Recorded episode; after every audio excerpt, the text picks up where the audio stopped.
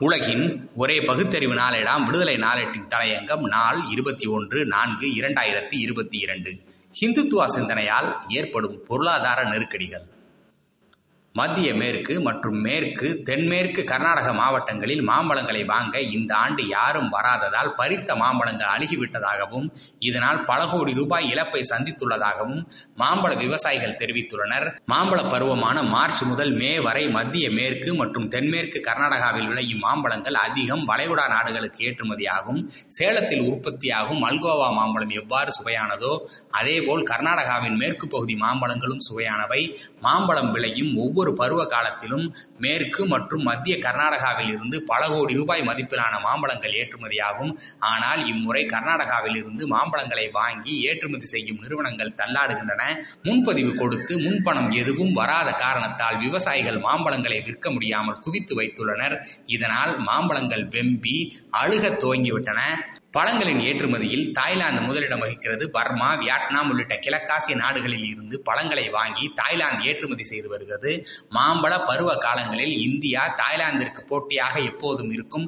இந்த ஆண்டு ரமணான் மாதம் என்பதால் மாம்பழங்கள் அதிகம் ஏற்றுமதியாகும் என்று நினைத்து கர்நாடகாவை சேர்ந்த ஏற்றுமதி நிறுவனங்கள் அதிக கடன் வாங்கி முதலீடு செய்தன.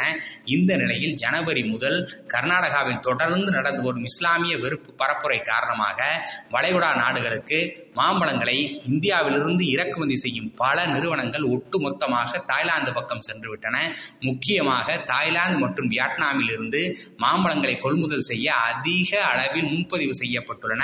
தாய்லாந்து நிறுவனங்கள் இந்த ஆண்டு வழக்கத்தை விட பதினைந்து மடங்கு அதிக மாம்பழ தேவை வந்துள்ளதால் நாங்கள் பர்மாவிலிருந்து வரவழைத்துள்ளோம் என்று கூறியுள்ளன.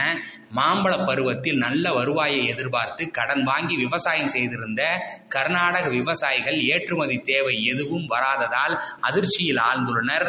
வாக்கு வங்கி அரசியல் லாபத்திற்காக ஹிந்துத்துவ அமைப்புகளால் இஸ்லாமியர்களுக்கு எதிராக மேற்கொள்ளப்படும் வெறுப்பு பரப்புரைகள் வன்முறைகள் இப்போது ஹிந்து விவசாயிகளை கடுமையாக பாதித்துள்ளது.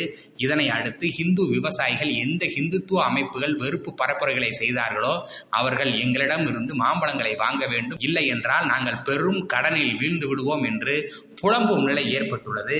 பிஜேபியின் மதவாத அரசியல் எந்தெந்த தடங்களிலும் தளங்களிலும் பாதிப்பை ஏற்படுத்தியுள்ளன பார்த்தீர்களா? மேலும் பல வகையிலும் பாதிப்பினை ஏற்படுத்தக்கூடும். குறிப்பாக பெட்ரோல் டீசலை எடுத்துக்கொள்ளலாம் இந்தியாவில் பிஜேபியின் ஹிந்துத்துவா சிந்தனைகளும் நடவடிக்கைகளும் இதன் மீது தாக்கத்தை ஏற்படுத்தினால் நாடே பெரும் பொருளாதார வீழ்ச்சி என்ற சகதிக்குள் மூழ்கும் அபாயம் ஏற்படலாம்.